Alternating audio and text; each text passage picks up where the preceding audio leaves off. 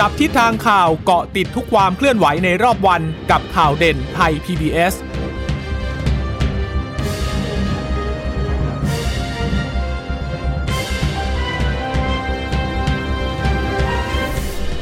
สวัสดีค่ะ สวัสดีค่ะต้อนรับคุณผู้ฟังสู่ข่าวเด่นไทย PBS นะคะ เราพบกันเป็นประจำทุกวันจันทร์ถึงศุกร์บ่ายๆแบบนี้ค่ะ มาอัปเดตข้อมูลข่าวสารที่เกิดขึ้นในรอบวันนะคะ กับดิฉันจีราชาตาเอี่ยมรัศมีและคุณพึ่งนภาคล่องพยาบาลค่ะ ค่ะ สวัสดีคุณผู้ฟังทุกท่านนะคะ ที่รับฟังข่าวเด่นไทย PBS นะคะ ผ่านทางสถานีวิทยุที่เชื่อมโยงสัญญาณจากไทย PBS นะคะะจะเจอกันเป็นประจำบ่าย3โมงอย่างนี้อัปเดตสถานการณ์ข่าวที่เกิดขึ้นค่ะวันนี้เเชื่อว่าหลาย ๆ ท่านคงจะได้เห็นบรรยากาศของการคลายล็อกดาวน์แล้วนะคะ ที่ร้านอาหารในห้างในศูนย์การค้า สามารถที่จะเปิดให้นั่งรับประทานในร้านได้นะคะ ก็คือถ้าเป็นแบบติดแอร์นะหรือว่ามีเครื่องปรับอากาศก็จะนั่งได้อนุญาตให้นั่งได้ 50%ของพื้นที่นะคะ แต่ถ้าเกิดว่าเป็นโซนด้านนอกเนี่ยที่ไม่มีระบบระบายอากาศนะคะ เป็นแบบ Open Air อันนั้นก็จะนั่งได้ 75%อันนี้ในห้างนะคะ แต่ว่าถ้าเป็นบรรยากาศ ข้างนอก ร้านขายส้มตำร้านขายข้าวผัดอะไรนี้ฉันไปเซเวมาแล้วนะคะคุณตาก็ปรากฏว่าวันนี้วันแรกเนี่ยก็ปรากฏก็มีลูกค้าทยอยเข้ามาเหมือนกันนะคะ จะเห็นได้ว่าบรรยากาศวันนี้ก็คือหลายคนก็คงแบบ เบื่อเนาะกับการที่จะต้องนั่งกินอยู่ที่บ้าน หรือว่าอยู่ที่โต๊ะอาหาร วันนี้ก็เลยเห็นบรรยากาศของการที่คนเนี่ยก็ช่วงเที่ยงเที่ยงเนี่ยก็เดินทางออกมารับประทานอาหารนอกบ้านกันนะคะ ค่ะ แต่ว่า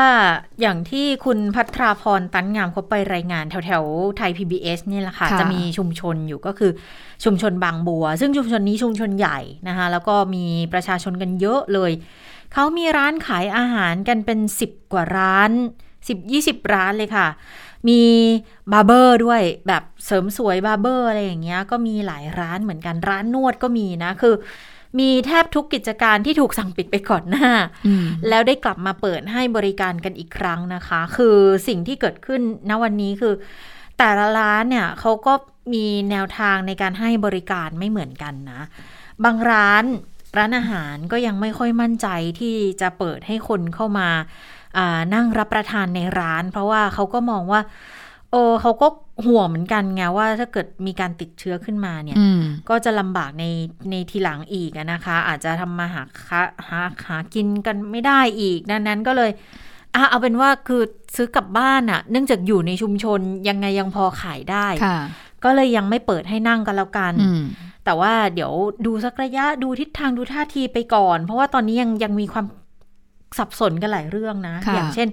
เรื่องของแนวนโยบายบอกว่าจะต้องฉีดวัคซีนกันก่อน จะต้องตรวจ ATK แบบนี้ซึ่งจริง ๆ ต้องย้ำว่าในรอบนี้ยังไม่ได้มีการประกาศ ข้อกำหนดตัวนี้ในการใช้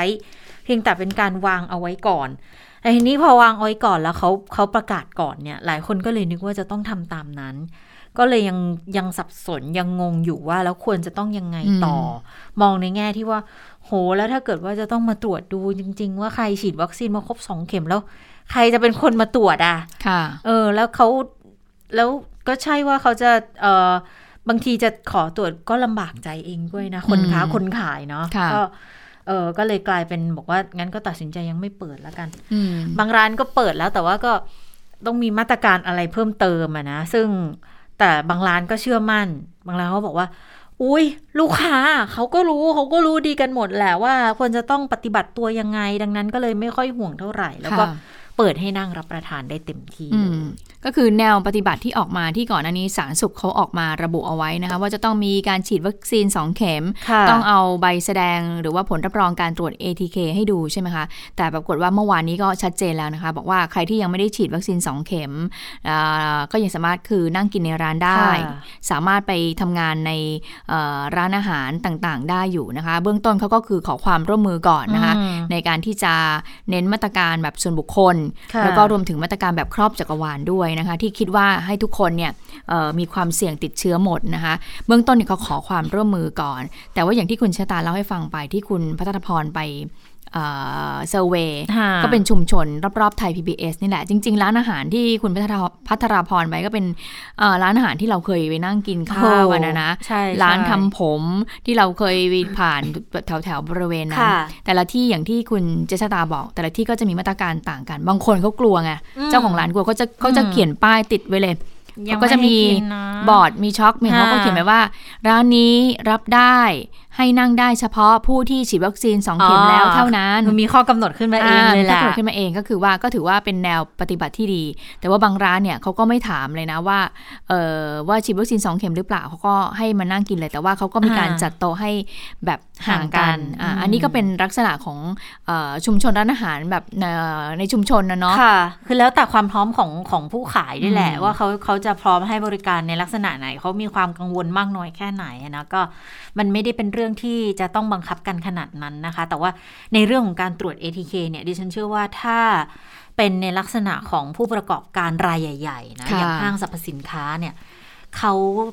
ต้องบังคับแน่ๆ ว่าอืมพนักงานที่จะไปให้บริการอะคงจะต้องตรวจ เพราะถ้ามันมีอะไรเกิดขึ้นมาแล้วบอกว่าติดจากห้างนี้ ติดจากร้านอาหารนี้ร้านอาหารนี้ มันเสียหายเขาไง ใช่โอ้ภาพลักษณ์เสียพระเสียแบรนด์เขาด้วยเนาะเขาก็ะคงไม่อยากให้เขคงไม่อยากให้ไหนๆเขากลับมาขึ้นเปิดแล้วเนี่ยเขาก็คงอยากจะให้มีความปลอดภัยมากที่สุดอะนะคะอ๋ออ่าทีนี้วันนี้นอกจากที่ผู้สื่อข่าวของเราคุณพัทรพรเนี่ยไปตามเอ่อร้านอาหาร ในชุมชนแล้วนะคะค่ะก็วันนี้เนี่ยก็คุณนันทินีรายละเอียดอ่าผู้สื่อข่าวเราอีกคนหนึ่งเขาก็ไปสำรวจห้างศูนย์การค้า วันนี้เปิดแล้วนะคะค่ะเออจริง ๆ ดิฉันก็อยากไปนะ อยากไปแบบว่าเจอเจอบรรยากาศขอให้ได้เดินเถอะนึกออกไหมอ๋อเออปรากฏว่าวันนี้เนี่ยคงมีคนที่คิดอย่างดิฉันเยอะ แล้วก็ใครหลาย ๆ คนเยอะ ปรากฏว่าวันนี้เออคุณนันที่นี้เข้าไปที่ไหนนะเดอะมอลล์เดอะมอลล์รู้สึกจะงามวงวานมั้งคะ ปรากฏว่าโอ้โหคุณผู้ฟังคะ คนเยอะทีเดียวค่ะแน่นเลยคนเยอะแน่นทีเดียวนะคะ วันนี้ก็ปรากฏว่าโอ้โหเราไม่น่าเชื่อว่าบรรยากาศเนี่ย แล้วทีนี้มีน้องคนหนึ่งเขาก็เห็นดูการรายงานเขาบอกว่าเดี๋ยวต้องรอดูเสาร์อาทิตย์นี้ เพราะว่าเสาร์อาทิตย์นี้ก็คือว่าคนก็ไม่ค่อยทำงาน คือคนวันวันนี้เป็นวันธรรมดาอยู่เป็นวันวันทำงานค่ะแต่ถ้าเสาร์นี้มันจะมีเอ่อบางท่านที่เขาหยุดไม่ต้องไปทำงาน เขาก็อาจจะใช้เวลาช่วงเนี้ยเดินห้าง แล้วก็เป็นช่วงที่เงินเดือนออกด้วยใช่คุณชะตาเป็นสัปดาห์แรกของเงินเดือนออกด้วย เพราะฉะนั้นก็น่าจะเห็นบรรยากาศทีนี้อ๋อทีนี้วันนี้เนี่ยคุณนันทินีก็เลยไปพูดคุยแล้วก็ไปเออ สอบถามจากทางคุณอมรอมรกุลซึ่งเป็นค่ะผู้จัดการใหญ่สายปฏิบัติการบริษัทเดอะมอลกรุ๊ปนะคะเขามีการจัดระบบยังไงเขาบอกว่าเขาก็มีการเตรียมการไว้แล้วแหละ โดยเฉพาะเรื่องของระบบระบายอากาศที่มีความกังวลกันอืมเพราะว่าถ้าเราไปห้างใช่ไหมมันเป็นระบบแอร์หมุนเวียนเอเนาะอเพราะฉะนั้นเนี่ยก็ก็น่าเป็นห่วงเหมือนกัน แล้วที่บอกว่าเอ๊ะจะมีการติดเชื้อผ่านระบบระบายอากาศหรือเปล่า อันนี้น่าเป็นกังวลนะคะ ไปฟังเสียงนะคะว่าทางผู้ประกอบการนี้เขามีวิธีการในการแก้ไขจัดการเรื่องนี้ยังไงบ้างค่ะ ระบบปรับอากาศที่ทุกคนเป็นห่วงนะครับของของห้างสรรพสินค้าของศูนย์การค้าที่เป็นระบบปรับอากาศรวมนะครับเราก็ได้มีการทำความสะอาด ฉีดพ่นล้างด้วยน้ำยาฆ่าเชื้อนะครับประกอบกับติดเอ่อรังสี UVC เข้าไปในเครื่องปรับอากาศ เพื่อที่จะให้ฆ่าเชื้อโรคนะครับด้วยระบบ UV sterilizer ที่จะอยู่ในห้อง AS อยู่ทุกห้องของเรานะครับ เรื่องน้ำก็เป็นอีกเรื่องหนึ่งที่ที่ที่เราให้ความสำคัญนะครับแล้วก็น่าห่วงก็คือว่าหลังจากที่เราปิดไปเป็นระยะเวลานานเนี่ยคลอรีนที่อยู่ในแท้งในน้ำที่อยู่ในแท้งเก็บเนี่ยอ่าก็อาจจะมีปริมาณที่ลดลง แล้วก็มีการตรวจสอบน้ำนะครับวัดค่าของคลอรีนให้ได้ตามมาตรฐาน เพื่อที่จะให้น้ำนั้นปลอดจากเชื้อโรคนะครับประกอบกับสถานที่ต่างๆเนี่ยก็เป็นมาตรการที่จริง ๆ แล้วเราก็ทำมาโดยตลอดนะครับก็คือจัดการเว้นระยะห่างนะครับจัดเอ่อทำความเช็ดถูจุดสัมผัส ต่างๆ ให้ปลอดจากเชื้อโรคนะครับ จัดเจ้าหน้าที่คอยบริการนะครับให้ทั่วถึงประเด็นถัดมาที่ที่เราประเด็นสุดท้ายที่เราให้ความสำคัญคือประเด็นของผู้ที่มาใช้บริการนะครับ ประเด็นของผู้ที่ใช้บริการเนี่ยตอนนี้เนี่ยเราก็ได้ใช้มาตรการนะครับที่ที่ทุกท่านทราบดีอยู่แล้วก็คืออมาตรการ D DMHTT ก็คืออการเว้นระยะห่างนะครับ การใส่หน้ากาก การล้างไม้ล้างมือนะครับ มีการวัดอุณหภูมิก่อนเข้า รวมถึงมีระบบ ลงทะเบียนติดตามตัวได้ เรายังต้องอขอให้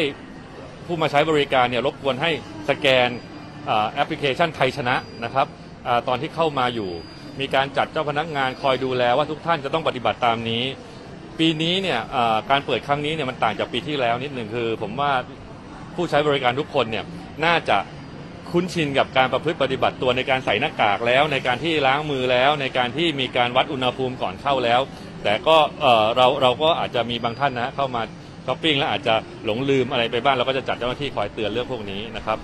อืม ก็เป็นอีกหนึ่งมาตรการที่ทางผู้ประกอบการเองเขาก็คงไม่อยากจะให้หลุดหรอกเนาะเพราะว่าเกิดว่าต้องกลับไปล็อกดาวน์กันอีกที มันก็จะทำให้เกิดความเสียหายเพิ่มมากขึ้นอีกต่อเศรษฐกิจนะคะ ทีนี้ร้านอาหารต่างๆ เขาก็เริ่มเปิดให้มาใช้บริการกันบ้างแล้วเนี่ยเขาไปสังเกตการกันมานะ มีผู้สื่อข่าวก็หลาย ๆสำนักค่ะแน่นอนต้องไปสังเกตการกันห้างสรรพสินค้าบ้างหรือว่า ร้านอาหารแหล่งรวมร้านอาหารต่างๆ บ้าง ซึ่งจุดที่จะมีร้านอาหารเยอะๆเนี่ย ก็แน่นอนหนีไม่พ้นห้างสรรพสินค้านะเขาไปดูว่าร้านไหนที่คนจะใช้บริการกันเยอะ อย่างที่ตะกี้ที่ที่เดอะมอลล์นะก็คนเยอะนะะไม่รู้ว่าเป็นเพราะช่วงเที่ยงด้วยหรือเปล่านะ แต่ว่าอย่างที่เซนทันเวิลด์ปรากฏว่าเขาไปดูคนยังไม่ค่อยเยอะเท่าไหร่ ชั้นร้านอาหารแล้วก็ธนาคารเนี่ย เริ่มคึกคักช่วงเที่ยง คนอาจจะพักพัก พักเที่ยงแล้วไปใช้บริการหรือว่าออกจากบ้านมาเพิ่งจะตื่นออกจากบ้านมาช่วงเที่ยงเที่ยงนะคะปรากฏว่าร้านดังๆ ซูชิร้านอาหารจีนอะไรอย่างเงี้ยค่ะ จิ้มจุ่มหรือชาบูอุ้ยดิฉันจิ้มจุ่มไม่ได้ขึ้นห้างเขาเป็นชาบู อ่า บอกว่ามีลูกค้านั่งรอคิวกันเยอะเลย บางร้านเนี่ย รอคิวอยู่ประมาณสี่สิบนาที หรือว่าร้านร้านซูชิแบบหรูๆเลยนะ บอกว่าถ้า walk in น่ะรอประมาณ 30 คิว เพราะว่าเขาต้องจำกัดที่นั่งไงคะ คือจากเดิมร้อยเปอร์เซ็นก็รอคิวกันนานอยู่แล้วนะ คราวนี้เหลือแค่ห้าสิบเปอร์เซ็นเท่ากับว่าต้องรอคิวนานเพิ่มขึ้นมาอีกนะ แล้วแต่ละโต๊ะเขานั่งได้แค่สองคนถึงสี่คนแล้วแต่ขนาดโต๊ะเท่านั้น แต่ว่าร้านอื่นๆ อย่างสมมุติร้านร้าน chain อาหารดัง ๆ อย่างอ่าเอ่ยชื่อกันละกัน Sizzler CoCo Ichiban Hachiban หรือร้าน Zen เนี่ย คือไม่มีคิวแต่ลูกค้าหนาตา แต่บางร้านก็มีบางตาลงมาบ้างก็มีเหมือนกันนะคะ ในร้านที่อาจจะไม่ค่อยเป็นที่รู้จักกันมากนักนะ แต่ปรากฏว่าคือเท่าที่สำรวจเนี่ย ส่วนใหญ่พวกปิ้งย่างพวกชาบู คนจะคึกคักมาก สังเกตสิตอนเราเข้าไปดูพวกออนไลน์อย่างเงี้ยสิ่งที่คนโหยหามากคือ ปิ้งย่างหมูกระทะชาบูบอกโอ้ถ้าใครล็อกร้านแรกที่ฉันจะไปฉันจะไปชาบูก่อนบางคนก็บอก ฉันจะนัดเพื่อนหมูกระทะก่อนเลยนะ ซึ่งมันก็เป็นอย่างนั้นจริงๆเพราะเป็นร้านที่มีต้องใช้อุปกรณ์ไงถ้าเกิดเราจะมาทากินที่บ้านเนี่ยมันก็ต้องมีอุปกรณ์เยอะใช่ไหมมาแล้วมันไม่ได้อารมณ์กินที่บ้านมันก็จะเป็นอีกอีกอารมณ์หนึ่ง แต่กินที่ร้านมันจะมีความสนุกอีกแบบหนึ่งยิ่งยิ่งตอนสมัยที่เขายังให้บุฟเฟ่ได้ค่ะเดินไปตักไปอะไรอย่างเงี้ยมันสนุกไง มันแบบได้ได้แสดงความบอกว่าจะต้องเอามาให้เยอะที่สุดยังไงเงี้ยมันก็เป็นความสนุกอีกรูปแบบหนึ่ง แล้วมันก็เป็นอย่างนั้นจริง ๆ ด้วย ปิ้งย่างชาบูเนี่ยคึกคักทีเดียวนะคะ แต่ว่ามาตรการที่เพิ่มขึ้นเนี่ยผู้ประกอบการเขาก็มีมุมมองต่อเรื่องนี้ด้วยเหมือนกันนะ ไปฟังเสียงผู้ประกอบการร้านอาหารกันนิดนึงค่ะ รอบนี้มันจะมีการจัดการที่เพิ่มมากขึ้นเนาะไม่ว่าจะเป็นในส่วนของตัวของห้างเอง นะครับแล้วก็ในส่วนของตัวพนักงานเองก่อนที่จะเข้ามาปฏิบัติงานเนาะก็คือมีเพิ่มมากขึ้นไม่ว่าจะเป็นของเรื่องของการฉีดวัคซีน เรื่องของการตรวจ antigen test kit ก่อนเข้าทำงานทุกวันเนาะแล้วก็วัดอุณหภูมิ ก่อนเข้าร้านทุกวันของพนักงานด้วยครับ ในส่วนในส่วนของการบริการลูกค้าพนักงานทุกคนหนึ่งก็คือก่อนก่อนที่เราจะเข้าทำงานเนาะก็คือหนึ่งเราทำความสะอาดทุกๆหนึ่งชั่วโมง ไม่ว่าลูกค้าจะเข้าหรือไม่เข้าก็แล้วแต่นะครับ สองก็คือน้องทุกคนจะต้องใส่ถุงมือในการบริการลูกค้านะครับเราจะไม่มีการให้ลูกค้าเดินหรือลุกไปไหนทั้งสิ้น ร้านเราคือลูกค้าสั่งพนักงานเดินเอาไปให้ที่สำคัญคือหนึ่งถุงมือสำคัญครับ ใช้หนึ่งโต๊ะต้องเปลี่ยนทันทีครับ นนี้ก็ร้านอาหารที่เขามีมาตรการในเรื่องความปลอดภัยความสะอาดนะคะ ก็เน้นย้ำอย่างเต็มที่กับพนักงานในร้านนะคะ ทีนี้ไปดูผู้ประกอบการอื่น ๆบ้างนะคะอย่างกรรมการผู้จัดการใหญ่บริษัท Central Restaurants Group จำกัดหรือ CRG นะคะผู้ดำเนินธุรกิจร้านอาหารในเครือของเซ็นทรัลนะคะก็มีอยู่หลายร้านทีเดียวเขาบอกว่า ตอนนี้ทยอยเปิดในบางพื้นที่นะ ไม่ได้เปิดพร้อมกันทีเดียวทุกสาขานะ เพราะว่าถ้าเกิดว่าเปิดร้านเนี่ยมันต้องมีค่าใช้จ่ายตามมา ไม่ว่าจะเป็นค่าแรง ค่าเช่า ค่าน้ำค่าไฟเนี่ยมันมันรวมต้นทุนหมดเลย รวมถึงค่าใช้จ่ายในเรื่องของการตรวจคัดกรองด้วยชุด ATK ด้วยนะคะ แต่ก็บอกว่าเออก็จะพยายามเปิดให้ได้มากเท่ามากที่สุดเท่าที่จะทำได้นะคะ โดยสิ่งแรกที่ทางผู้ประกอบการกลุ่มนี้เขาจะโฟกัสก่อนในช่วงแรกก็คือว่าทำยังไงก็ตามคือจะต้องผลักดันให้ช่องทางการซื้อกลับบ้านหรือว่า take away เนี่ยมีให้มากขึ้นถึงแม้ว่าจะมีการเปิดให้นั่งทานในร้านบ้างได้แล้วก็ตามนะคะ ส่วนทางไปดูอีกอผู้ประกอบการ S&P กันค่ะ เขาก็บอกว่าร้านอาหารของเขาเนี่ย S&P ก็จะเห็นได้ว่ามีเกือบทุกสาขาทุกห้างเลยใช่ไหมคะเขาบอกว่าระยะแรกเนี่ยถ้าจะมากลับมาเปิดเนี่ยต้องยอมรับว่าต้นทุนการเปิดร้านให้เปิดที่นั่งทานเนี่ย มันก็ยังไม่คุ้มนะกับรายได้ที่จะกลับมานะคะ เนื่องจากผู้คนก็ยังกังวลอยู่ แต่ก็มองว่าก็ดีกว่ายังไม่เปิดเลยนะคะ ก็บอกว่าก็น่าสถานการณ์ก็น่าจะเริ่มปรับตัวดีขึ้น และสิ่งสำคัญ บริษัทก็คงจะต้องมาบริหารจัดการกับค่าใช้จ่ายที่เพิ่มขึ้น ทั้งเรื่องของการตรวจ ATK การทำความทำความสะอาดภายในร้าน ตามมาด้วยการเจรจาขอส่วนลดค่าเช่า เห็นบอกว่าฉันก็มีคนรู้จักอยู่นะคะเห็นบอกว่ามีคอลสคอร์หน้าดูเลย กับพนักงานตรงส่วนนี้นะคะ ไม่งั้นก็คือว่าคือผู้ประกอบการใหญ่ ๆเขาก็ ที่มีสาขาเยอะๆเขาก็อยู่ไม่ไหวไงอันไหนที่เขาลดคอร์สได้เขาก็พยายามที่จะลดคอร์สนะคะ ค่ะเหมือนเหมือนร้านปิ้งย่างอันนึงอะบาร์บีกอนอะเออ Bar B Q Plaza ที่ก่อนหน้านี้พอตอนตอนที่เขาต้องปิดอะ ไม่ให้คนนั่งก็เห็นบอกผู้บริหารนี่ลงมาขายนำกลับบ้านกันเองเลยนะ คือต้องต้องขนาดนั้นอะ แล้วก็ไม่รู้ว่าถึงตอนนี้เนี่ย คือถ้าเกิดเป็นผู้ประกอบการรายใหญ่ ๆ ที่ยังพอมีสายป่านยาวที่จะสามารถรีบูตกิจการได้เนี่ยจะบริหารจัดการกันยังไง ก็เขาก็คงจะพอบริหารจัดการกันได้ แต่ถ้าต้นทุนน้อยๆสายป่านไม่ยาวเท่าไหร่ อันนี้ลำบากเหมือนกันนะแล้วถ้ายิ่งมีหลาย ๆ สาขาบางทีอาจจะต้องเลือกเหมือนกันว่า จะต้องให้สายขาไหนไปต่อสาขาไหนคงจำเป็นต้องปิดเนี่ยแล้วก็จะเห็นเยอะเหมือนกันที่ บอกลาแล้วนะ ร้านสาขานี้ต้องปิดไปก่อนนะ เหลือแค่สาขานี้เท่านั้น ถ้าเกิดติดใจบริการก็มาใช้ได้ที่สาขานี้หรือว่าสั่ง Delivery กันได้แบบเนี้ยเราก็เห็นกันเยอะเหมือนกันค่ะค่ะก็จะได้เห็นผลกระทบที่เกิดขึ้นกับธุรกิจแล้วก็เศรษฐกิจตามมาด้วยนะคะนอกจากร้านอาหารแล้ววันนี้ร้านเสริมสวย ร้านทำผม ร้านตัดผมก็เปิดให้บริการได้แล้วนะคะ แต่ว่าถ้าเป็นไปได้ก็คือต้องโทรมาจองก่อน แล้วก็ใช้เวลาอยู่ภายในร้านอาหารเนี่ย หนึ่งชั่วโมงเท่านั้นเอ้ยขอพายในร้านทำผมหนึ่งชั่วโมงเท่านั้น อย่างผู้สื่อข่าวของเราที่ไปเนี่ยเขาก็บอกว่าต้องมีการเอ่ออย่างหลังจากที่ลูกค้าเขาทราบว่าจะเปิดแล้วนะ ต้องโทรมาโทรก่อนเช้าเลยเออบอกว่าเดี๋ยวพรุ่งนี้จะไป พอตัดผมเสร็จแล้วก็จะไปไหนต่อคะก็จะไปฉีดวัคซีนทำเซ็ตผมเซ็ตผมคุณยายเซ็ตผมไปฉีดวัคซีนไปฉีดวัคซีนก็คือว่ามีการเตรียมพร้อมอย่างเงี้ยสิ่งที่คุณยายทำถือว่าถูกต้องแล้วนะคือคุณยายเนี่ย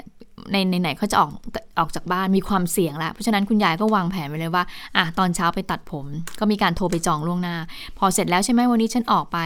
ไหนๆละก็คือออกมาแล้วเออออกมาแล้วไปวันเดียวกันไปวันเดียวกันเลยแต่ดิฉันคิดว่าไอคิวจองวัคซีนเนี่ยคุณยายรู้อยู่แล้วแหละแต่พอรู้ว่าเอ๊ะไหนๆจะต้องออกวันนี้ไปทำผมเลยดีกว่า ตัดผมเพราะว่ามีการล็อกดาวน์มานานเกือบ 2 เดือนใช่ไหมเพราะฉะนั้นก็ทำซะทีเดียวเลยนะคะ อันนี้ก็ถือเป็นสิ่งที่ ที่ดิฉันมองว่าถูกต้องนะมีการวางแผน ถ้าเกิดว่าจะออกบ้านทั้งทีแล้วเรามีความเสี่ยงเนี่ยเราจะได้ไม่ต้องออกจากบ้านบ่อยๆ เพราะอย่างไรแล้วเนี่ยตอนนี้ก็ถือว่าอย่างที่ทางสาธารณสุขบอกว่า เรายังต้องใช้มาตรการแบบส่วนบุคคล ป้องกันส่วนบุคคลอยู่ แล้วก็เป็นมาตรการแบบครอบจักรวาลด้วยนะคะ แล้วก็ทางที่ดีถ้าเกิดไปร้านทำผม ก็ใส่หน้ากากสองชั้นเลยนะคะเพราะว่าเราก็ไม่มั่นใจเนาะว่าไอก่อนในอุปกรณ์ที่เครื่องไม้เครื่องมือต่างๆ ที่เขาใช้อยู่ในร้านเนี่ยมันจะมีแบบ สารคัดหลั่งมาตกมาติดอะไรอยู่บ้างนะคะ แต่เชื่อว่าเจ้าของร้านเขาก็คงทำความสะอาดเป็นอย่างดีแหละ เพียงแต่ว่าเวลาเราเราอยู่ในร้านอาจจะนานด้วยไงหนึ่งชั่วโมงมันก็มันก็เกินกว่าระยะเวลาที่เขาเขาประเมินกันไว้ใช่ไหมคะ ก่อนหน้านี้ที่เขาบอกว่าถ้าจะมีความเสี่ยงคืออยู่เกิน 15 นาทีในพื้นที่ปิด หรือว่าพื้นที่ที่อากาศไม่ถ่ายเทอะไรแบบเนี้ยบางทีนั่งในร้านถึงถึงอากาศจะถ่ายเทดี แต่พอมัน ใช้เวลานานๆไงมันก็ป้องกันเพิ่มมากขึ้นก็ก็ดีที่สุดนะ แต่หนึ่งชั่วโมงนี่คือ สาวๆ ก็ได้แค่ตัดผมเนาะใช่ อย่างคุณเชษตาจะไปทำสีผมไม่ได้ไม่ได้แล้ว เวลาไม่พอ คุณเชษตาต้องทำสีผมเองแล้วคุณอาจจะต้องไปนัดช่างทำผมตัดผมทีหลังนะอ่านอกจากมีร้านเสริมสวยแล้วก็ยังมีนี่ค่ะลานกีฬาสวนสาธารณะเปิดได้แล้วนะคะอ่าอย่างเมื่อเช้านี้ผู้สื่อข่าวก็ไปเซอร์เวยมา แล้วก็นึกว่าวันแรกจะไม่มีคนปรากฏว่าก็มีคนไปวิ่งแต่เช้าเลยนะ วิ่งกันจริงจังมากเลยอะอืมหลายคนก็บอกโอ้โหดีใจเนี่ย ได้มาวิ่งที่สวนสาธารณะสักที คือหลาย ๆ คนอย่างที่หมู่บ้านดิฉันนะก็จะเห็นเมื่อก่อนจะไม่ค่อยเห็นคนมาวิ่งเท่าไหร่ แต่ว่าพอหลังช่วงล็อกดาวน์เป็นต้นมาเนี่ย ก็จะเห็นคนวิ่งกันในหมู่บ้านเต็มไปหมดเลยค่ะ ช่วงเช้าๆบ้างเย็นๆบ้างนะ มันจะอาจจะเป็นส่วนหนึ่งอาจจะเป็นเพราะแบบนี้แหละสวนสาธารณะปิดเมื่อก่อนเขาอาจจะไปวิ่งที่สวนสาธารณะ คือเขาก็จะมองว่ามัน มันบรรยากาศมันต่างกันเนาะบางทีวิ่งที่สวนสาธารณะมันได้บรรยากาศมากกว่า มันมีอะไรหลาย ๆ อย่างอย่างเงี้ยพอปิดไปเขาก็หงอยเหงา บางคนก็ไม่ได้ออกกำลังเลยที่อย่างหน่อยเขาจเปิดริง ๆ นะ คุณชะเอตาอถ้าเกิดว่าคนเราไม่ได้ออกกำลังกายเนี่ยเออแล้วถ้าก็คนที่ยู่ออกกำบ้ลังกายเป็นประจเออำแล้วพอไม่ได้ออกแล้วอยู่บ้านมันก็หงอยใช่ไหมคะ ไม่ไม่ไม่ใช่เฉพาะคนที่ออกกำลังกายด้วยคนที่แบบว่าไปทำงานบ่อยๆ แล้วปรากฏว่าอยู่บ้านอ๋อต้อง work from เอ home ออะไรอย่างเงี้ยอย่างเราที่เคยโอ้ work มัน from หงอย home เราหงอยนะ เราก็แบบว่าดูเหมือนจะโอ้ป่วยไม่ไหวทุกวันเลยอะจริงๆเออคิดไปเองบอกว่าเหมือนวันนี้จะปวดหัวโอ้ยวันนี้ปวดท้องวันนี้ปวดหลังอะไรอย่างเงี้ยเออเพราะฉะนั้นต้องต้องต้องต้องบางคนก็ต้องแบบว่าต้องออกมาทำงานแบบว่ายืดเส้นยืดสายบ้างอะนะคะค่ะอะมีอะไรอีก เปิดร้านเปิดห้างถึงสองทุ่มนะคะค่ะบอกคุณผู้ฟังก่อนนะคะเพราะว่าไม่ได้เคอร์เปิฟิดวยังเต็มคงนะเดิมนะใช่เคอร์ฟิวยังยังสามทุ่มเหมือนเดิม ไม่ได้เลื่อนไปสี่ทุ่มดังนั้น ห้างร้านต่างๆ ก็ถึงได้แค่สองทุ่มร้านสะดวกซื้อก็สองทุ่มเหมือนกัน เพราะว่าก็ต้องเผื่อเวลาให้น้องๆพนักงานเขา ได้เดินทางกลับบ้านกันค่ะ ส่วนรถขนส่งสาธารณะก็เปิดให้บริการได้แล้วนะคะค่ะเขาก็มีการจำกัดเหมือนกันก็คือว่าเปิดให้ผู้โดยสารเนี่ยใช้บริการไม่เกิน 75%นะคะของความจุผู้ใช้บริการ ก็เริ่มตั้งแต่วันนี้ ก็ใครที่จะโดยสารรถประจำทางใช้บริการรถประจำทางของสมกเนี่ยก็เปิดตั้งแต่เวลาตีห้าถึง3ามทุ่มแล้วมีการบอกด้วยนะ เวลา3ามทุ่มคือเวลาที่รถโดยสารเนี่ยกลับถึงอู่จอดรถนะ คือไม่อ่าใช่แบบว่าคุณผู้ฟังไปรอสามทุ่มเดี๋ยวจะต้องมีรถมาไม่ใช่นะคะสามทุ่มหมายถึงว่า เพราะฉะนั้นเนี่ยรถโดยสารเขาถึงอู่จอดรถแล้วนะคะ ก็เอ่อมีคำสั่งตั้งแต่วันนี้เป็นต้นไป จนกว่าจะคำสั่งนั้นจะเปลี่ยนแปลง แล้วก็อาจจะมีความถี่ในการปล่อยรถบ่อยขึ้นอะไรอย่างนี้เป็นต้นนะคะ แล้วก็เขาก็บอกด้วยว่าเอ่อกสมกเนี่ยให้บริการรถโดยสารวันธรรมดาไม่น้อยกว่า 20,000 เที่ยวต่อวันอืมวันเสาร์อาทิตย์ ให้บริการรถโดยสารไม่น้อยกว่า 18,000 เที่ยวต่อวันก็คือเสาร์ที่จะลดลงหน่อยนะคะค่ะแล้วก็จะมีการจัดเดินรถให้ตรงกับความต้องการของผู้ใช้บริการในแต่ละช่วงเวลา เพราะว่าตอนนี้เนี่ยบางบางบางบางบริษัทเนี่ยบางโรงงานเขาก็ยังคงให้ work from home อยู่นะคะ ก็ยังค่ะไม่มีการเปิดเต็มรูปแบบสักเท่าไหร่นักค่ะ แต่ว่าดิฉันไม่แน่ใจว่า work from home ลดลงด้วยหรือเปล่านะ ช่วงนี้รถเยอะมากเลยนะ ใช่ใช่เรื่องนี้ช่วงนี้รถรถเยอะมากเราก็ไม่เห็นว่ารถจะแบบ การจราจรจะคล่องตัวเท่าไหร่นะคะอะม็อบก็ยังมีอยู่นะ ใครที่วางแผนจะไปไหนช่วงเวลานี้นะคะ ช่วงเอ่อวันนี้วันที่เท่าไหร่วันที่หนึ่งใช่ไหมวันที่คะหนึ่งสองสามต้องวางแผนดีๆ เพราะว่ายังมีการจัดการชุมนุมอยู่อืมนะคะ ในเอ่อแต่ละสถานที่ต่างๆ แล้วช่วงนี้เห็นว่าม็อบก็ไปแถวบริเวณรัฐสภาด้วยนะคะค่ะ วันนี้มีการอภิปรายอยู่เป็นวันที่สองดังนั้นม็อบก็ไปแถวๆนั้น แต่เรายังไม่ได้อัปเดตตัวเลขเลยอ๋อนะเดี๋ยวเดี๋ยวอัปเดตค่ะตัวเลขนิดนึงนะคะ วันนี้ก็แนวโน้ม เยอะกว่าเมื่อวานนิดหน่อยค่ะ แต่ยังอยู่หมื่นสี่อยู่หนึ่งหมื่นสี่พันแปดร้อยกับอีกสองคนนะคะ เป็นการติดเชื้อในประเทศาจากระบบระวังและเฝ้าระวังและบริการเสีย12,892 คน ค้นหาเชิงรุกในชุมชนอีก 1,688 เรือนจำที่ข้อที่ต้องขังอีก 217 นะคะ ATK 1,100เอ่อ1,880 อันนี้ไม่ได้รวมในจำนวนผู้ติดเชื้อรายใหม่นะ แต่แยกมาให้เห็นว่ามีจำนวนรายงานอยู่เท่านี้ คนที่เดินทางมาจากต่างประเทศเข้าสถานที่กักกัน 5 คนค่ะ แล้วมาช่องทางธรรมชาติอีก 2 จากฝั่งกัมพูชา 2 จากฝั่งมาเลเซีย1อ่าภูเก็ตแซนด์บ็อกซ์มีอเมริกากับฝรั่งเศสติดเชื้อด้วยประเทศละ 1 คน เสียชีวิตค่อนข้างเยอะนะ 252 เป็นเพศชายใช่ร้อยสามสิบเพศหญิงอีกร้อยยี่สิบสองค่ะ ช่วงอายุอยู่ที่ยี่สิบเอ็ดถึงเก้าสิบเก้าปี อายุเฉลี่ยจะอยู่ที่หกสิบหกปีนะคะ ส่วนใหญ่จะเป็นผู้สูงอายุค่ะร้อยหกสิบหกคน คนที่มีโรคเรื้อรังอีก60นะคะ มีหญิงตั้งครรภ์ด้วยอีกหนึ่งคน แล้วก็มีคนที่ไม่มีประวัติเรื้อรังใด ๆ เลย อีก25คน ยืนยันสะสมตั้งแต่ปี63 1ล้าน2แสน 19,531 คนนะคะ หายเพิ่มออกจากโรงพยาบาลได้1,800เอ่อ18,996 ค่ะ ยอดเสียชีวิตสะสมที่เพิ่มขึ้นเนี่ย ตอนนี้ก็กลายเป็นสะสมแล้ว 11,841 คน ติดเชื้อรายใหม่กรุงเทพก็ยังเป็นอันดับหนึ่งนะ 3,732 ตามมาด้วยสมุทรปราการ 1,284 ชนบุรี 879 สมุทรสาคร 864 ระยองอีก 547 ค่ะ นอกจากนั้นก็จะเป็นอยุธยาราชบุรีนครราชสีมาฉะเชิงเซาและนราธิวาสจังหวัดละ 300 ถึงถึง 400 ทั้งนั้นเลยนะ ก็แนวโน้มมันลดลงแหละ ลดลงจากช่วงก่อนหน้านี้ที่รายงานกันแต่ว่า ก็ถ้าลงได้เยอะกว่านี้ก็น่าจะเป็นการดีนะคะ ค่ะ วันนี้แพทย์หญิงพิสมัยก็บอกว่าตอนนี้เนี่ยวัคซีนที่เข้ามาในประเทศไทยเนี่ย40 ล้านโดส ฉีดไปแล้วนะคะ 32 ล้านโดสอีก 8 ล้านโดสเนี่ยก็ยังอยู่ในระบบอยู่ หรือฉีดแล้วแต่ว่ายังไม่มีการลงข้อมูล ก็เลยขอให้หน่วยงานนั้นเร่งลงข้อมูลการฉีดด้วยนะคะ ส่วนตัวเลขผู้เสียชีวิตวันนี้จะเห็นได้ว่า จะมีมากขึ้นในกลุ่มผู้สูงอายุ 50 ปีขึ้นไป มีจำนวนมาก ก็เลยทำให้สบคเนี่ยพิจารณาที่จะเพิ่มกลุ่มคนอายุ 50 ปีเนี่ยให้ได้รับวัคซีนด้วยนะคะ ก็มีการเน้นย้ำไปยังแคมป์คนงานต่างๆ ที่จะมีแรงงานกลับมาจากต่างจังหวัด หลังจากที่มีการผ่อนคลายในวันที่ 1 กันยายนนี้เป็นวันแรกโดยให้ตรวจคัดกรองแรงงานที่จะเดินทางกลับเข้ามาอย่างใกล้ชิด แล้วก็ระดมฉีดวัคซีนในคนกลุ่มนี้นะคะ ซึ่งปัจจุบันมีการฉีดวัคซีนของระบบประกันสังคมตามมาตรา 33 ไปแล้ว 18 ล้านคน ฉีดในแคมป์คนงานกทม 50,000 คน หากแรงงานกลับมาจากต่างจังหวัดแล้วก็ยังไม่ได้ฉีด เดี๋ยวก็จะจะมีการดูแลในส่วนนี้ต่อไปค่ะ ค่ะ แล้วก็มันมีแนวโน้มที่น่าสนใจอย่างหนึ่งก็คือการเปรียบเทียบจำนวนผู้ติดเชื้อกทม ปริมณฑลกับต่างจังหวัดเนี่ย กลายเป็นว่าตอนนี้มันมาใกล้เคียงกันอีกแล้วห้าสิบห้าสิบอีกแล้ว จากที่ก่อนหน้านี้สัดส่วนพื้นที่ต่างจังหวัดจะเริ่มสูงกว่า แต่ตอนนี้กลายเป็นว่า 33 จังหวัดที่เขารายงานผู้ติดเชื้อเกินร้อยคนต่อวัน ก็ยังมีนะคะ ภาคเหนือคนติดเชื้อคนเสียชีวิตลดลงค่ะ อันนี้ทิศทางดีขึ้นนะสำหรับภาคเหนือนะคะ ส่วนรายงานจำแนกผู้ป่วยที่มีลักษณะอาการระบบทางเดินหายใจ หรือกลุ่ม PUI เนี่ยนะคะ ทั่วประเทศเขาไปพบว่าผลการตรวจ PCR เป็นบวกมากกว่า 17.6 แต่กรุงเทพเนี่ยอัตราสูงแตกต่างจากต่างจังหวัดอยู่ที่ 27.2 ดังนั้นกระทรวงสาธารณาสุขเน้นย้ำเลยค่ะ ทุกโรงพยาบาลต้องให้ความสำคัญกับการคัดกรองผู้ป่วยใครมีโรคทางระบบทางเดินหายใจ มีอาการทางระบบทางเดินหายใจมีไข้ต้องทำ PCR ทุกรายนะคะ แต่ว่าต่างจังหวัดเนี่ย แนวโน้ม ติดเชื้อลดลงก็จริง แต่อย่าเพิ่งย่อหย่อน อย่าหย่อนมาตรการต้องค้นหากันต่อไป อย่างแรงคลัสเตอร์ต่างๆ ก็ยังต้องทำการสุ่มตรวจอยู่นะคะ อันนี้ก็ต้องเฝ้าระวังกันเต็มที่โดยเฉพาะเนี่ยอย่างที่ที่คุณพึ่งนภาบอกเมื่อสักครู่เนี่ยเดี๋ยวพอเริ่มเปิดกิจการเนี่ยคนจากต่างจังหวัดจะกลับเข้ามา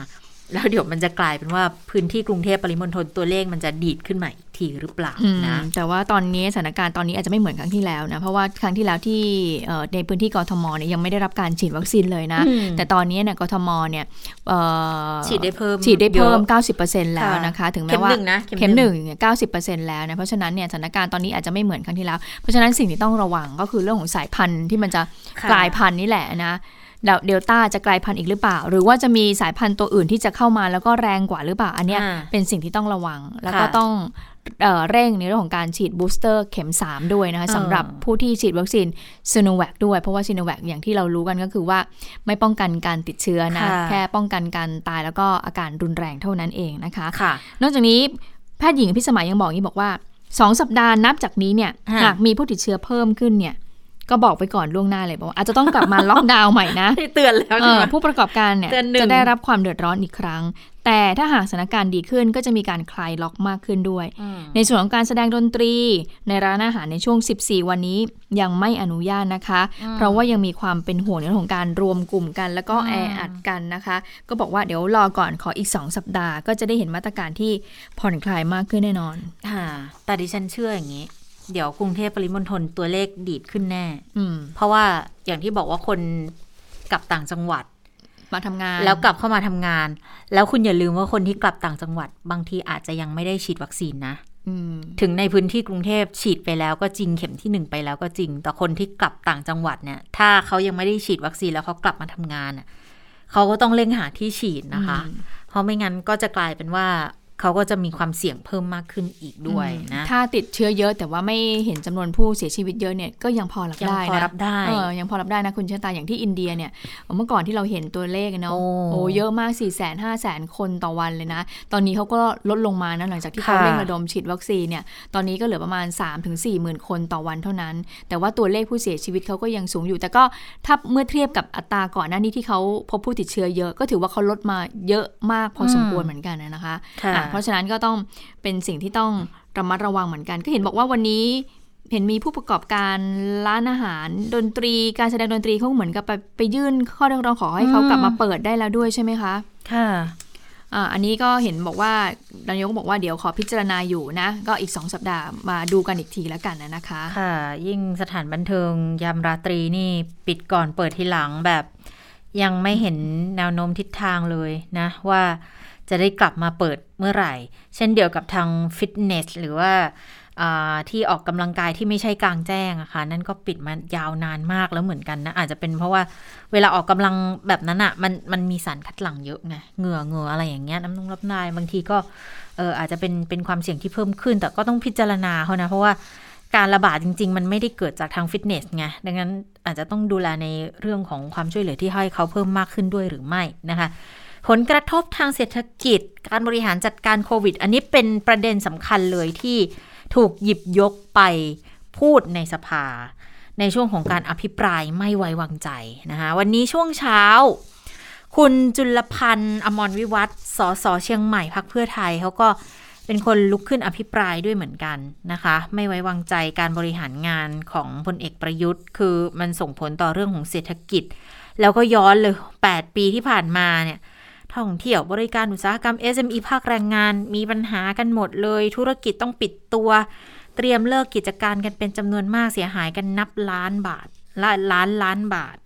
หลายแห่งต้องหยุดกิจการเพราะไม่มีเงินทุนต่อ การจ้างงานลดลงรายได้เป็นศูนย์ภาระดอกเบี้ยยังเดินต่อ ดังนั้นการเติบโตของไทยเนี่ยตอนนี้รั้งท้ายในภูมิภาคของโลกเลยด้วย เพราะว่า มองว่าเกิดจากความไร้สามารถของผู้นำนะคะ อันนี้เป็นการอภิปรายส่วนหนึ่งของคุณจุลพันธ์อมรวิวัฒน์นะสสเชียงใหม่ แล้วก็มองด้วยว่าเวลาล็อกดาวน์เนี่ยบางทีล็อกดาวน์ไม่มีแบบแผน ธุรกิจร้านค้าโรงแรมเขาก็เลยต้องทยอยปิดตัวต่อเนื่อง อัตราว่างงานก็เพิ่มสูงขึ้นนะคะคนเด็กจบใหม่ก็หางานทำไม่ได้ รัฐบาลควรใช้มาตรการโครงการจ้างงานด้วยการให้เงินอุดหนุนกับภาคธุรกิจ และภาคธุรกิจต้องคงระดับการจ้างงานให้ได้ เพื่อไม่ให้ลูกจ้างของตัวเองตกงาน เศรษฐกิจมันจะได้หมุนต่อไปได้ แล้วการล็อกดาวน์เนี่ยร้านค้าเขากระทบกันเป็นลูกโซ่ไม่ว่าจะภาคผลิต วัตถุดิบราคาสูง สินค้ามันก็จะกลายเป็นแพงขึ้นมาด้วย นี่แหละ ที่คุณจุลพันธ์มองว่า มันเป็นมรดกมาจากการบริหารของรัฐบาลพลเอกประยุทธ์ทั้งสิ้นนะคะ อืมนะก็เป็นสิ่งที่เอ่อฝ่ายค้านได้มีการพิปรายต่อเนื่องจากเมื่อวานนี้นะคะ เห็นบอกว่ามีข้ามีการให้คะแนนกันก็บอกว่าเอ่อเมื่อวานนี้หลายคนก็ชื่นชอบการพิปรายของฝ่ายค้านนะอืมที่บอกว่าได้เนื้อได้หนังดีนะคะ เพราะฉะนั้นก็มาต่อเนื่องกับวันนี้ แต่นี้ก่อนที่จะไปอภิปรายเอ่อมีเสียงนายกด้วยอ๋อทีนี้มีย้อนไปเมื่อเช้าใช่ไหมคะอ่าย้อนไปเมื่อเช้า แต่ว่ามีมีข้อมูลหนึ่งที่เรื่องของโควิด -19 เรื่องของค่ะอาการผมร่วงค่ะ คุณชะตาดิฉันก็เพิ่งเคยได้ยินนะ วันนี้คุณหมอมนูนลีชเววงศ์อ๋อผู้เชี่ยวชาญค่ะด้านระบบค่ะทางเดินหายใจ โรงพยาบาลวิชัยยุทธเนี่ยได้โพสต์ข้อความที่น่าสนใจนะคะบอกว่ามีผู้ป่วยหลายคนเนี่ยโควิด -19 นี่นะคะ มีปัญหาผมร่วงค่ะอืมผมร่วงหลังจากที่หายป่วยไปแล้ว 2-3 เดือน อันนี้ไม่เคยได้ยินเลยนะ บอกว่าปัญหาที่เกิดขึ้นนี้เนี่ย คุณหมอบอกว่าไม่ได้เกิดขึ้นจากไวรัสโดยตรง แต่ว่าเป็นผลพวงจากการเจ็บป่วยที่เกิดขึ้นจากร่างกายจากเชื้อไวรัสนี่แหละนะคะ คือเช่น มีไข้สูง มีความเครียด มีความวิตกกังวลก็เป็นไปได้นะ เพราะว่าคนที่ป่วยเออโควิดเนี่ยแน่นอนต้องมีความเครียเครียดดแน่ตามมาอยู่แล้วนะคะเอ๊ะเมื่อไหร่ฉันจะหาย 14 วันผ่านไป เอ๊ะ ฉันยังเอ่อไม่ได้เข้าระบบเลย ฉันใช่ยังไม่ได้ยาเลย ฉันยังไม่ได้ญาติ HI เลพี่ยน้อง ฉันจะเป็นยังไงเออ จะติดไหมเพื่นะอนคะฉันต้องกักตัวหรือเปล่า โอ้สามีรความพัดควากัมงเควลรีไปยดหมดเลยนะคะ อันนี้แหละเขาบอกว่าเป็นผลพวงที่เกิดจากการเจ็บป่วยจากโควิด คุณหมอบอกว่าปกติแล้วเนี่ยเส้นผมของคนเราอะจะล่วงวันละประมาณ 100 เส้น ปกติเราสระผมก็จะล่วงเยอะอยู่แล้วแม่คุณจิตตาก็บอกว่าแต่ว่าหลังจากที่หายป่วยจากโควิด 2-3 เดือนเนี่ยผมอาจจะร่วงได้ถึงวันละ 300 เส้นทีเดียวนะคะ ก็คือมากถึงประมาณ 2-3 เท่า ตลอดระยะเวลา 6 เดือนเลย ส่วนใหญ่ผมที่ร่วงไปคุณหมอบอกไม่ต้องกังวล เดี๋ยวจะค่อยๆ งอกกลับมาใหม่อีกครั้ง แล้วก็กลับมามีผมเหมือนก่อนป่วยในเวลา 6-9 เดือน แล้วคุณหมอก็มีข้อมูลบอกว่ามีผู้ป่วยหญิงไทยคนหนึ่งเนี่ยอายุ 65 ปี ป่วยโควิด อันนี้เป็นข้อมูลตั้งแต่ป่วยโควิดตั้งแต่วันที่ 16 เมษายนปี 64 นะ คนไข้รายนี้เนี่ยเขามีอาการไข้สูง ไอเหนื่อย เขารับการรักษาในโรงพยาบาล 2 สัปดาห์ หายเป็นปกติไม่ไอไม่เหนื่อยแล้ว แต่ว่ามีอาการผมเริ่มร่วงหลังจากหายป่วยไป 2 เดือนครึ่ง คือหายป่วยไปแล้วนะคะอืม2เดือนครึ่งเขาบอกว่าเวลาหวีผมเนี่ย ผมหลุดออกมาเป็นกระจุกหลายร้อยเส้นต่อวันเลยเนี่ย และผมก็จะร่วงต่อเนื่อง 2 เดือน ผมบางลงมากทั้งศีรษะเลยนะคะ ลูกสาวที่ป่วยพร้อมกัน ผมก็ร่วงเหมือนกันแต่น้อยกว่า คุณหมอก็เลยสรุปบอกว่าอย่างนี้ถ้าเป็นอย่างนี้นะคะ แนะนำผู้ป่วยไม่ต้องทำอะไรเลย ไม่ต้องไปปลูกผมไม่ต้องอะไรนะคะ ไม่ต้องวิตกกังวลคือทำใจสบายๆอีกประมาณเสียเดือนเนี่ยผมจะหยุดร่วง แล้วก็จะงอกขึ้นมาใหม่เหมือนเดิมค่ะ นานเหมือนกันนะอืมกว่าจะพ้นโอ้โห ดูสิแต่เป็นผ่านโควิดทีหนึ่งเครียดไม่พอแล้วผมร่วงอีกเนี่ยโอ้ยโอ้อันนี้กว่าเพิ่งสทราบภาพแล้วร่างเนี่ยกายจะฟื้นฟูขึ้นมาเนี่ยโอ้ยทำไมมันกินเวลากันนานจัง คือไม่ไม่ว่าเราเป็นโรคอะไรถึงมีความเครียดด้วยกันทั้งนั้นอ๋อนะคะเพราะฉะนั้นพอพอเครียดแล้วเครียดเครียดตรงไหนเอาเครียดไปอ่าฮะออกที่เส้นผมใช่ไหมผมร่วง บางคนเครียดไปออกที่กระเพาะ ใช่ไหมคะอ๋อมีกรดไหลย้อนขึ้นมา อันเนี้ยเอ่อบางคนเครียดเครียดแล้วมาเกิดการปวดหัวเอ๊ะไม่หายสักที อันนี้ก็เป็นภาวะความเครียด อันนี้ดิฉันก็เพิ่งรู้นะว่า มีอาการผมร่วงด้วยสำหรับผู้ป่วยโควิด -19 นะคะเหมือนกันดีแล้วที่คุณหมอเอามาแบ่งปันความรู้กันนะ จะได้รู้ว่าเออเนี่ยแหละมันก็เป็นผลกระทบที่มันอาจจะเกิดขึ้นได้นะคะ อ่าเดี๋ยวไปฟังเสียงนายกรัฐมนตรีกันหน่อย ไม่ได้ให้สัมภาษณ์แบบนี้มานานมากแล้วนะ อยู่ๆก็มีการให้สัมภาษณ์ขึ้นมา 15 นาทีด้วยกันนะ ยืนยันสามไม่ ไม่ยุบสภา ไม่ลาออกไม่ลาออก ไม่เปลี่ยนตัวรัฐมนตรีอืมอืมไปฟังเสียงนายกกันค่ะ อยู่สองสามเรื่องที่เป็นข่าวตอนนี้คือหนึ่งเรื่องจะโบดล่มนายก ผมว่านี่มันถ้ามันจริงนะ ผมถือว่าไม่ใช่สุภาพบุรุษนะ ไม่ใช่สุภาพบุรุษเพราะแล้วเวลานี้ไม่ใช่เวลานั้น เวลาที่ต้องมาทำอย่างนั้นทำไปเพื่ออะไรอะใช่ไหมผมเข้ามานะผมก็ทำงานร้อยเปอร์เซ็นต์นะทุกเรื่องนะ เพราะฉะนั้นผมคิดว่าการที่จะไปรวมคะแนนเสียงโหวตซึ่งจริงไม่จริงผมไม่ทราบนะ ถือว่าเป็นไม่ใช่สุภาพบุรุษนะถ้าทำแบบนั้นนะอันที่สองอาจจะไปปล่อยข่าวว่า ผมจะยุบสภา ทุกคนก็ตื่นตระหนกกันไม่หมดใช่ไหมอาจจะมีการเอ้ยบางบางคนก็ไม่เห็นนายกมีอำนาจยุบสภาดีกว่า อาจจะคิดนี้ก็ได้ใช่ป่ะเออ อันที่สามมีการแอบอ้างหรือเปล่า เออ ใช่ป่ะผมยืนยันว่าแอบอ้างทั้งสิ้น ผมยืนยัน มีการถามท่านประวิตรนะคะว่ามาบีบผมทำไม ผมไม่ได้ถามอย่างนั้นนะครับผมบอกว่าให้ถาม ผมไม่ได้ ผมให้ถามว่า เออ มันมีข่าวนี้จริงหรือไม่ เออ ก็ไปอ้างไปพูดกันเลื่อยเปื่อยไปว่า เออ นายกไปถามว่า ผมไม่จำเป็นต้องไปไปไปเขาเรียกอะไรล่ะ แหมมันเหมือนผมไม่มีศักดิ์ศรีเลยไงก็ยืนยันกับผมมาตลอดแหละทุกวันเนี่ย นะ ผมก็คุยกับท่านตั้งแต่เสาที่ตั้งแต่มีข่าวมาแล้วท่านก็บอกเออเดี๋ยวจะสอบให้สืบให้แต่นี้ก็ถอดมาก็ยังรายงานผมยังบอกผมมาว่าเอ๊ะมันก็ไม่มีนะอาจจะลงหูลงตาอะไรเปล่าก็ไม่รู้นะวันนี้ผมก็ต้องตามหมดอะ ก็พักโน้นพักนี้พักร่วมมีบ้างก็เปล่าใช่ไหมเดี๋ยวก็หัวหน้าพักก็จะช่วยกันเห็นไหมยืนยัน ไม่มีการยุบสภา เรากำลังทำงานหนักอยู่ งานสำคัญอยู่จะยุบไปทำไม ยุบได้ยังไงนะอันที่สองคือการแอบอ้าง จะมีการเปลี่ยนตัวแอบอ้างเมืองสูงเนี่ย ถือความผิดอย่างอย่างร้ายแรงนะ ผมคนเดียวเท่านั้นที่มีได้มีโอกาสถวายข้อราชการคนอื่นไม่มี โอเคไหมชัดเจนไหม เมื่อคืนสวดมนต์ยังคะท่านผมสวดทุกวัน หลายคนผมบอกผมสวดมนต์บอกว่างั้นเอาพระเจ้าวาดมาเป็นนายกดีกว่าคนละเรื่องมั้งใครไม่สวดมนต์อะอะก็เป็นการให้สัมภาษณ์กับเออผู้สื่อข่าวที่ยาวมากเลยนะเห็นบอกว่า 15 15นาทีนาทีเลยนะคะ ก็คงจะอัดอั้นหลังจากที่เอ่อฝ่ายค้านก็อภิปรายวันแรกก็ค่อนข้างที่จะเอ่อเต็มที่อยู่เหมือนกันนะคะอะทีนี้หลังจากที่นายกบอกว่าไม่ยุบสภาไม่ลาออกไม่ปรับคณะรัฐมนตรีแล้วเนี่ยทางฝ่ายค้านว่ายังไงบ้าง คุณสุทินคลังแสงสสมหาสารคามพรรคเพื่อไทยก็เอ่อพูดถึงกรณีนี้เนี่ยบอกว่าการพูดของนายกเนี่ยสะท้อนถึงความดื้อนะ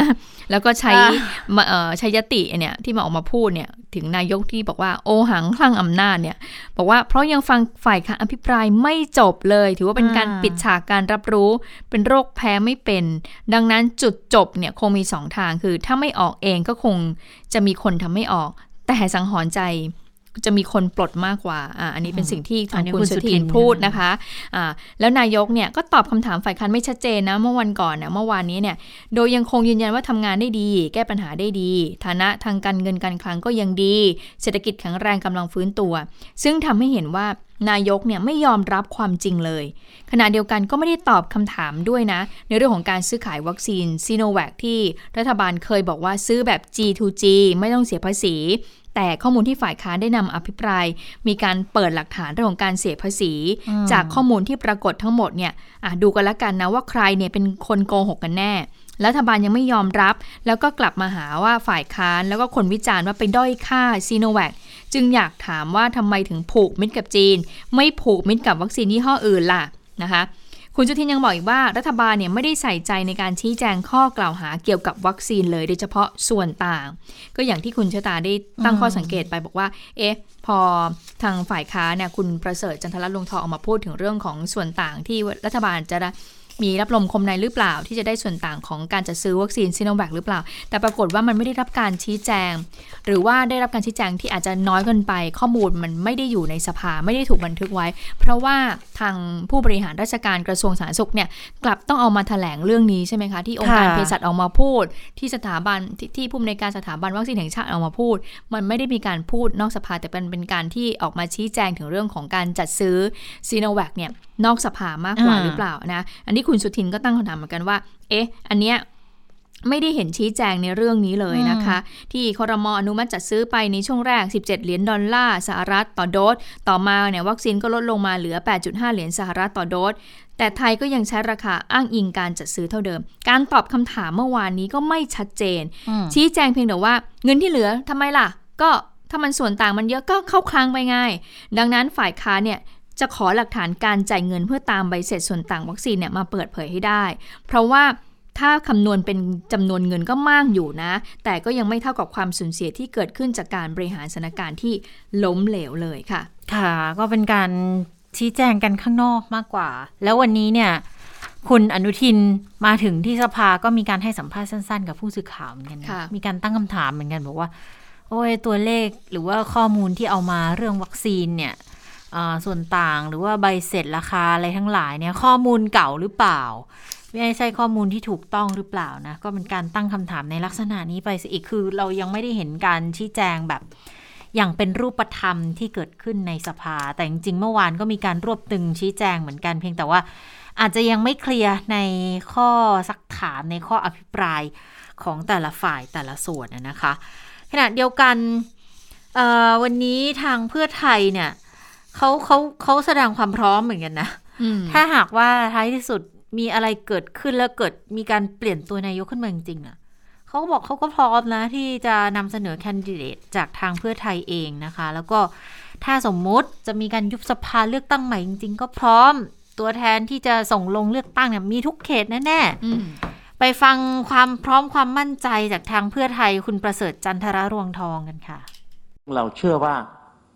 หลังจากการอภิปรายไม่ไว้วางใจครั้งนี้ จะนำไปสู่การเปลี่ยนแปลงตัวนายกรัฐมนตรีและคณะรัฐมนตรีนะครับ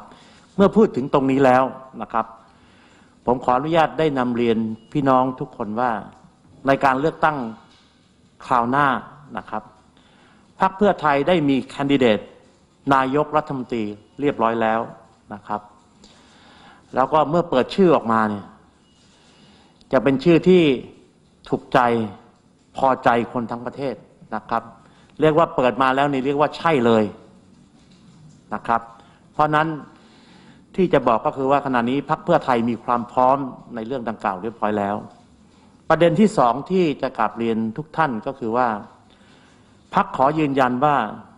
พักไม่มีสาขานะครับ ไม่มีพักสาขา ไม่มีแตกแบงย่อยนะครับ แล้วก็ไม่มีท่อน้ำเลี้ยง ไม่มีอะไรต่างๆ ที่จะไปสนับสนุนใครนะครับ มีแต่เพียงเพื่อนเก่าที่เคยอยู่กันมา เท่านั้นนะครับพักเพื่อไทยจะส่งสสครั้งนี้ ครบตามจำนวนเขตนะครับ ถ้ารัฐมนูลมีผลบังคับใช้และสามารถเป็นไปตามที่จะมีการแก้ไขก็คือ เขตเลือกตั้ง 400 เขต แล้วก็ระบบบัญชีรายชื่อ 100 รายชื่อนะครับพรรคเพื่อไทยจะส่ง ในนามพรรคเพื่อไทยทั้งหมดนะครับ ขอยืนยันอีกครั้งหนึ่งนะครับว่าพรรคไม่มีสาขาหรือมีพรรคที่จะไปแตกแบงค์ย่อยเป็นพรรคอื่นๆนะครับ ไม่มีครับมีแต่เพียงพรรคเพื่อไทยที่จะต่อสู้ศึกเลือกตั้งในคราวหน้าเท่านั้นเองค่ะความเชื่อมั่นของคุณประเสริฐจันทรารวงทองนะคะ แต่ว่า กว่าจะไปถึงวันที่เลือกตั้งเนี่ยก็ต้องผ่านศึกการอภิปรายให้ได้ก่อนทีนี้ ถ้าเกิดว่าฟังซุ้มเสียงกันตั้งแต่เมื่อวานนี้แล้วนะทางพรรครัฐบาลเขาก็มั่นอกมั่นใจค่ะนะว่าเสียงเขาก็ผ่านแน่ๆแหละนะคะ ค่ะเอ่อส่วนคุณธนกรวังบุญคงชนะโฆษกรัฐบาลนะคะก็ออกมาย้ำนะคะในสิ่งที่นายกพูดนะคะบอกว่านายกเนี่ยไม่ยืนยันไม่มีแนวคิดที่จะปรับครมไม่มีการยุบสภาในขณะนี้อย่างแน่นอนเออ และข่าวดังกล่าวเนี่ยก็ไม่เป็นข้อเท็จจริงด้วยที่บอกว่าหลังเสร็จสิ้นการพิปรายเนี่ยจะมีการปรับเอ่อครมหรือเปล่านะคะ โดยนายกบอกว่าโดยคุณธนกรบอกว่าน่าจะมีการทำเป็นขบวนการนะในกระแสข่าวเหล่านี้ ซึ่งพลเอกประวิตยวงสุวรรณรองนายกรัฐมนตรีในฐานะหัวหน้าพักพลังประชารัฐก็ยืนยันว่า ไม่มีเรื่องนี้ในพักพลังประชารัฐนะ แล้วก็บอกด้วยว่าขอให้ประชาชนมั่นใจในตัวนายกและรัฐบาล ซึ่งนายกก็มุ่งมั่นที่จะทำงานให้กับประเทศ แล้วก็บอกไม่เคยที่จะหยุดหาทางช่วยเหลือประชาชนเลยค่ะ ค่ะแล้วค่ะ ได้เวลาของต่างประเทศแล้วนะคะ คุณสาวรักษ์มาแล้ว สวัสดีคุณสาวรักษ์สวัสดีคุณสาวรักษ์ค่ะ สวัสดีค่ะ คุณผู้ฟังสวัสดีทั้งสองท่านนะคะอะวันนี้ว่ากันเรื่องเรื่องของวัคซีนโควิด -19 ที่ญี่ปุ่นดีกว่า คือเมื่อไม่กี่วันก่อนนะคะ เราคงจะได้ยินข่าวที่ว่าญี่ปุ่นเนี่ยเอ่อ วัคซีนของโมเดอร์นาที่เขาใช้อยู่เนี่ยปรากฏว่าพบการปนเปื้อน จนต้องคือยกใช้ยกเลิกการใช้ทั้งล็อตนะคะ ล่าสุดเจออีกแล้วค่ะ นี่คือปนเปื้อนรอบที่3แล้วนะ แล้วรอบนี้เนี่ย วัคซีนในล็อตที่พบว่ามีปัญหาเนี่ย คือฉีดไปแล้วให้กับประชาชนประมาณ 3,800 คนนะคะ ก็อันนี้เป็นเหตุการณ์ล่าสุดนะคะเกิดขึ้นที่จังหวัดคานางาวะค่ะ เขาบอกว่า คนที่ตรวจพบเนี่ยเป็นเภสัชกรคนหนึ่งนะคะ คือตรวจพบว่ามันมีสิ่งแปลกปลอมสีดำอะอยู่ในขวดวัคซีนของโมเดอร์นาเขาพบในขั้นตอนของการตรวจสอบนะคะคือเขาจะทำอยู่แล้วก่อนที่จะนำวัคซีนเนี่ยออกมาใช้นะคะ ก็ไอขวดที่พบการปนเปื้อนเนี่ยพบแค่ขวดเดียว แต่เวลาเขาระงับเนี่ยเขาสั่งระงับวัคซีนทั้งล็อตเลยนะคะ นี่ถือเป็นการตรวจพบการปนเปื้อนของวัคซีนโมเดอร์นาครั้งที่ 3 ในรอบ 2 สัปดาห์ แต่ปัญหาคือว่าไอ้ล็อตที่เขาพบว่ามี 1 ขวดที่มันมีวัตถุแปลกปลอมสีดำเนี่ย ฉีดให้กับประชาชนไปแล้ว 3,790 คนนะคะ ซึ่งก่อนหน้านี้ค่ะทางบริษัทผู้ผลิตนะคะโมเดอร์นาเนี่ยเป็นผู้ผลิต แต่ว่าบริษัทเวชภัณฑ์ในสเปนเนี่ยเป็นคนที่บรรจุวัคซีนลงขวด บริษัทผู้ที่บรรจุวัคซีนลงขวดยอมรับค่ะว่า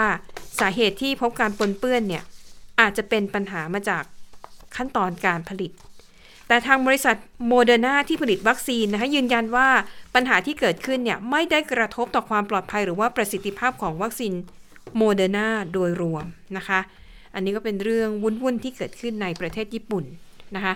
ส่วนที่อัฟกานิสถานค่ะ อเมริกาก็ถอนทัพออกไปเรียบร้อยแล้วนะคะ แล้วก็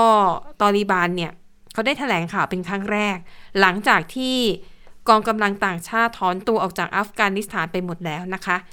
เนื้อหาหลักๆของการถแถลง คือหนึ่งตอริบันบอกว่ายินดีต้อนรับการลงทุนจากต่างชาติ เน้นการพัฒนาเศรษฐกิจเพื่อให้ชาวอัฟกันนั้น มีชีวิตความเป็นอยู่ที่ดี แล้วก็เรียกร้องให้ชาวอัฟกันเนี่ยร่วมกันสร้างประเทศให้เจริญรุ่งเรืองนะคะ แล้วก็พร้อมที่จะพัฒนาความสัมพันธ์ในในระดับชาติกับนานาประเทศนะคะอย่างเป็นมิตรค่ะ ซึ่งอันนี้ก็เป็นประเด็นนะคะว่ามันก็มีปัญหาหลายอย่าง เพราะบางคนเนี่ยมองว่าการที่กองกำลังการที่กลุ่มตอริบันเนี่ยบุกยึดกลุ่มคาบู แล้วก็ยึดอัฟกานิสถานได้เกือบทั้งประเทศได้สำเร็จเนี่ยคือการยึดอำนาจนะมันง่าย แต่การจะบริหารประเทศให้อยู่รอดปลอดภัยแล้วก็ มีความเจริญรุ่งเรืองเนี่ยเป็นเรื่องยากมาก โดยเฉพาะอย่างยิ่งกรณีของกลุ่มตอริบานนะคะ ซึ่งตอนนี้เนี่ยเจอวิกฤตหลายด้านเหลือเกิน คือหนึ่งประชาชนเนี่ยไม่มีความเชื่อใจกลุ่มตอริบานเลยนะคะ จนถึงตอนนี้หลายคนยังพยายามอพยพออกนอกประเทศ เรียกว่าขึ้นเครื่องบินออกไปไม่ได้เนี่ยก็ไปออกทางชายแดน ดังนั้นตอนนี้นะคะเราจะเห็นเลยค่ะว่าหลาย ๆ ประเทศที่มีชายแดนติดกับอัฟกานิสถานเนี่ย กำลังปวดหัวกับปัญหาที่เกิดขึ้นตามพรมแดนนะคะ เพราะว่าผู้อพยพนั้นทะลักเข้ามาเยอะมาก ข้อต่อมาค่ะ ตอนนี้เนี่ยตาลิบันกำลังเผชิญกับปัญหาสมองไหลก็คือ คนเก่งคนมีความความสามารถแล้วก็มีช่องทางที่จะอพยพไปต่างประเทศได้เนี่ย คือก็ไปกันเกือบหมดแล้วนะคะ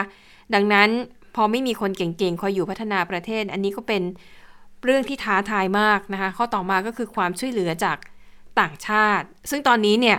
หลายประเทศบอกว่าขอรอดูท่าทีของตอริบันก่อน ว่าจะบริหารอัฟกานิสถานอย่างไร จะให้สิทธิเสรีภาพกับผู้หญิง จะเปิดโอกาสให้คือจะไม่มีการล้างแค้น จะเปิดโอกาสให้ทุกคนสามารถทำงานได้อย่างเสรีจริงหรือเปล่านะคะ อันนี้เนี่ยเรียกว่าการกระทำของตอริบานจะเป็นเครื่องชี้วัดว่าหลังจากนี้นะคะประชาคมโลกเนี่ยจะดำเนินนโยบายอย่างไรกับอัฟกานิสถานภายใต้การปกครองของ ตอริบานค่ะ ในฝั่งของโจไบเดนประธานาธิบดีสหรัฐอเมริกาก็ตกที่นั่งลำบากเหมือนกันนะคะ เพราะถูกหลายฝ่ายโจมตีว่าการถอนทหารออกมาแบบนี้เนี่ยเป็นเหมือนการทอดทิ้งอัฟกานิสถาน แล้วก็ทำให้เกิดปัญหาอื่นๆตามมา โดยเฉพาะอย่างยิ่งปัญหาเรื่องของกลุ่มก่อการร้ายที่คาดว่า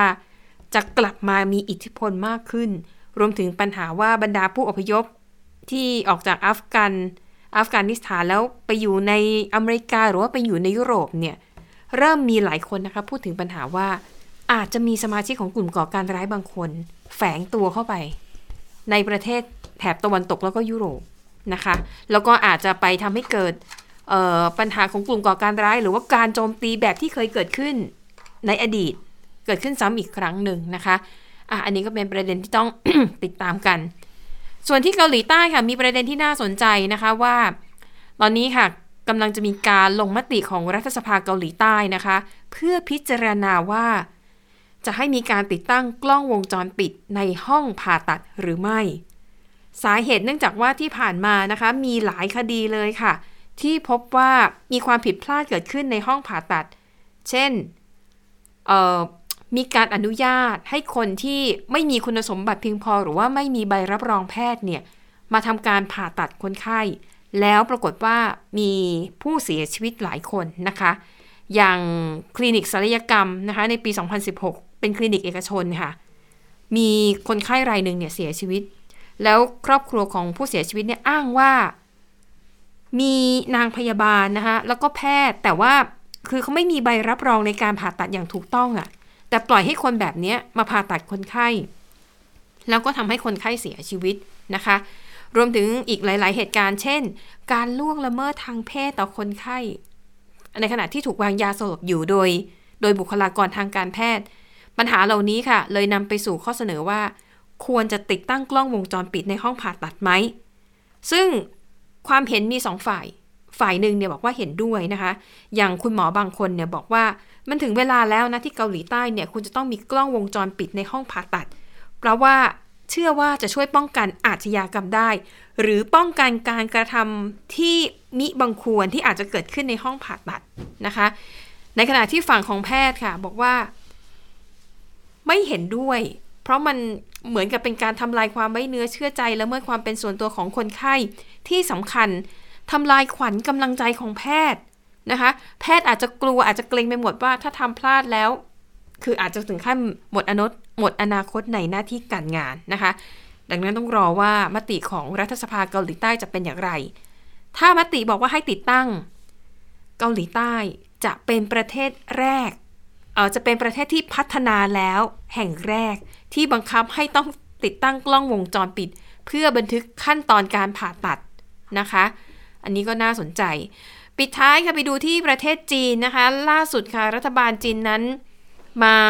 ออกกฎควบคุมเรื่องของการเล่นเกมออนไลน์อีกแล้วนะคะ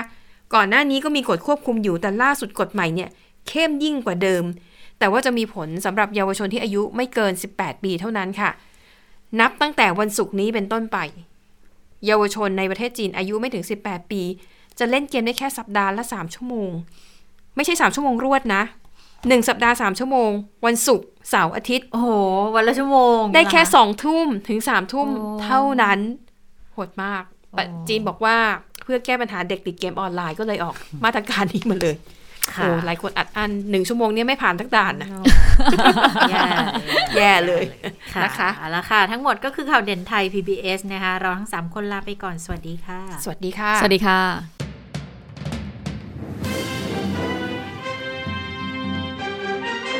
ติดตามข่าวเด่นไทย PBS ได้ทุกวันจันทร์ถึงศุกร์เวลา 15 นาฬิกา ทางไทย PBS Radio และติดตามฟังข่าวได้อีกครั้งทางไทย PBS Podcast